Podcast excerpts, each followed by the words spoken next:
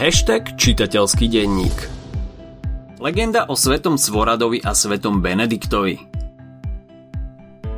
Dnes urobíme veľký skok v čase i priestore. Ocitneme sa na území dnešného Slovenska v období stredoveku a rozpovieme si legendu o svetom Svoradovi a Benediktovi, pustovníkoch, ktorí podľa legendy žili v pustovni na skalke pri Trenčíne. Keď sa povie slovo legenda, s najväčšou pravdepodobnosťou si predstavíte rôzne fámy, creepy príbehy z internetu o Slendermanovi a Bloody Mary, alebo ešte možno aj vysvetlivky k mape.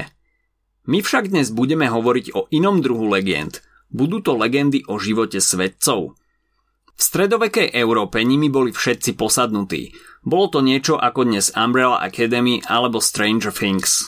A nie sa čo čudovať – Keďže v stredovekej Európe mala hlavné slovo církev a všetky ostatné sféry života jej boli podriadené, hlavne umenie a literatúra.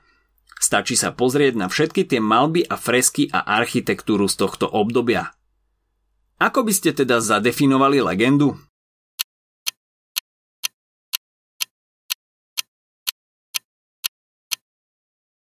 Je to stredoveký epický žáner s náboženskou tematikou, ktorý sa zvyčajne viaže na reálne miesto, historické postavy či udalosti. Hovorí o živote svetých a obohacuje ich o fantastické prvky. Legenda o svetom Svoradovi a Benediktovi pochádza z druhej polovice 11. storočia nášho letopočtu a jej autorom je biskup Maurus, ktorý žil v okolí Nitry. Pravdepodobne však bol cudzinec a mohol pochádzať až z Francúzska – Legenda bola samozrejme napísaná po latinsky a podklady k nej Maurus získal od opáta Filipa, s ktorým bol často v kontakte. O život a skutky svätého Svorada sa živo zaujímal a preto si starostlivo zaznamenával všetko, čo sa od Filipa dozvedel. Svorad a Benedikt boli skutoční pustovníci a žili na území dnešného Slovenska.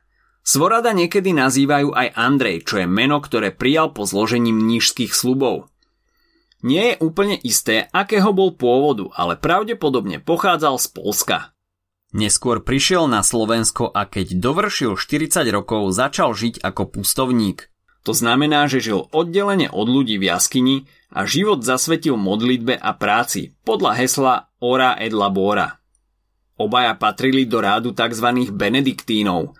Ide o najstarší mnížský rád, ktorý existuje až dodnes a jeho kláštory nájdeme po celej Európe. Ako je vidieť v prípade svätého Svorada, benediktínsky rád kladol dôraz na prácu a modlitbu. Okrem toho si vážili aj remeselnícke zručnosti a venovali sa vzdelávaniu. Ozaj, a nazývali sa benediktínmi podľa Benedikta z Nursie, nie podľa Benedikta, o ktorom hovoríme tu. Ten náš Benedikt si vybral reholné meno podľa toho druhého Benedikta. Životy svedcov a ich mená boli vždy trochu metúce – O živote nášho Benedikta toho veľa nevieme. A to, čo vieme, máme od Maura, autora legendy.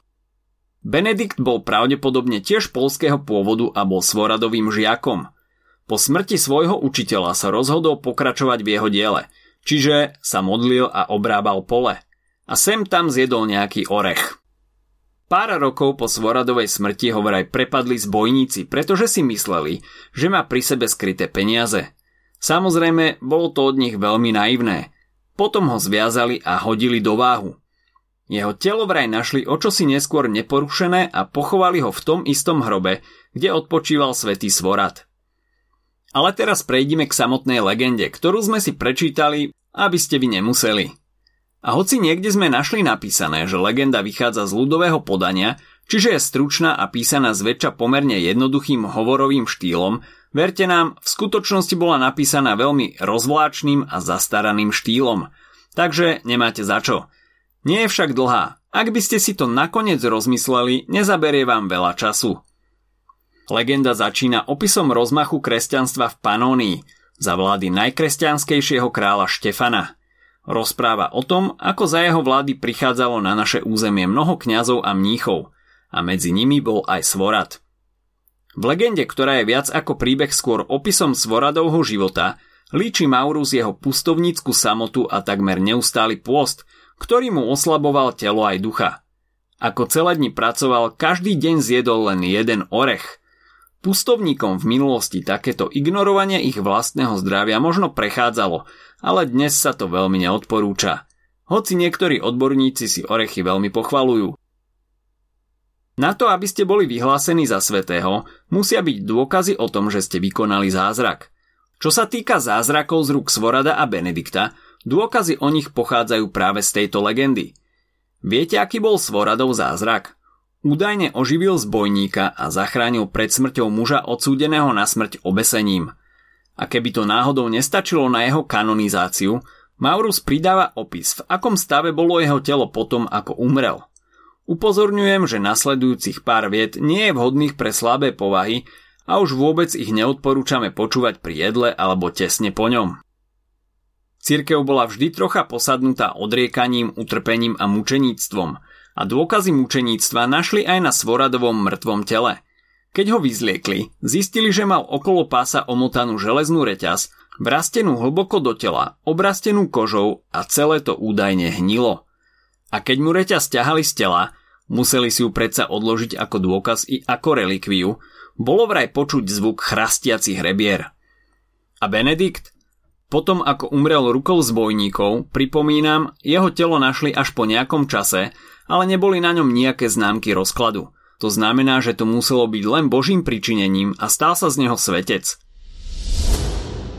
Legenda o svetom Svoradovi a svetom Benediktovi, hoci sa na prvé prečítanie zdá banálna, predstavuje dôležitú literárnu pamiatku z čias stredovekého Uhorska. Pre Slovensko predstavuje napojenie na stredovekú európsku literatúru ako celok, aj s tou časťou o reťazi – Ide však o stredovekú literatúru, takže to zrejme mohlo byť ešte horšie. Ak sa ti dnešný podcast páčil, nezabudni si vypočuť aj ďalšie epizódy z Kultegu alebo našej série hashtag čitateľský denník. V nej sme spracovali 3 desiatky diel, ktoré by si mal poznať. Potešíme sa, ak nás ohodnotíš na Apple Podcasts, napíšeš komentár na YouTube alebo dáš odber na Spotify, aby ti nič neuniklo. A nezabudni o nás povedať kamošom. Počujeme sa pri ďalšej časti Skultegu.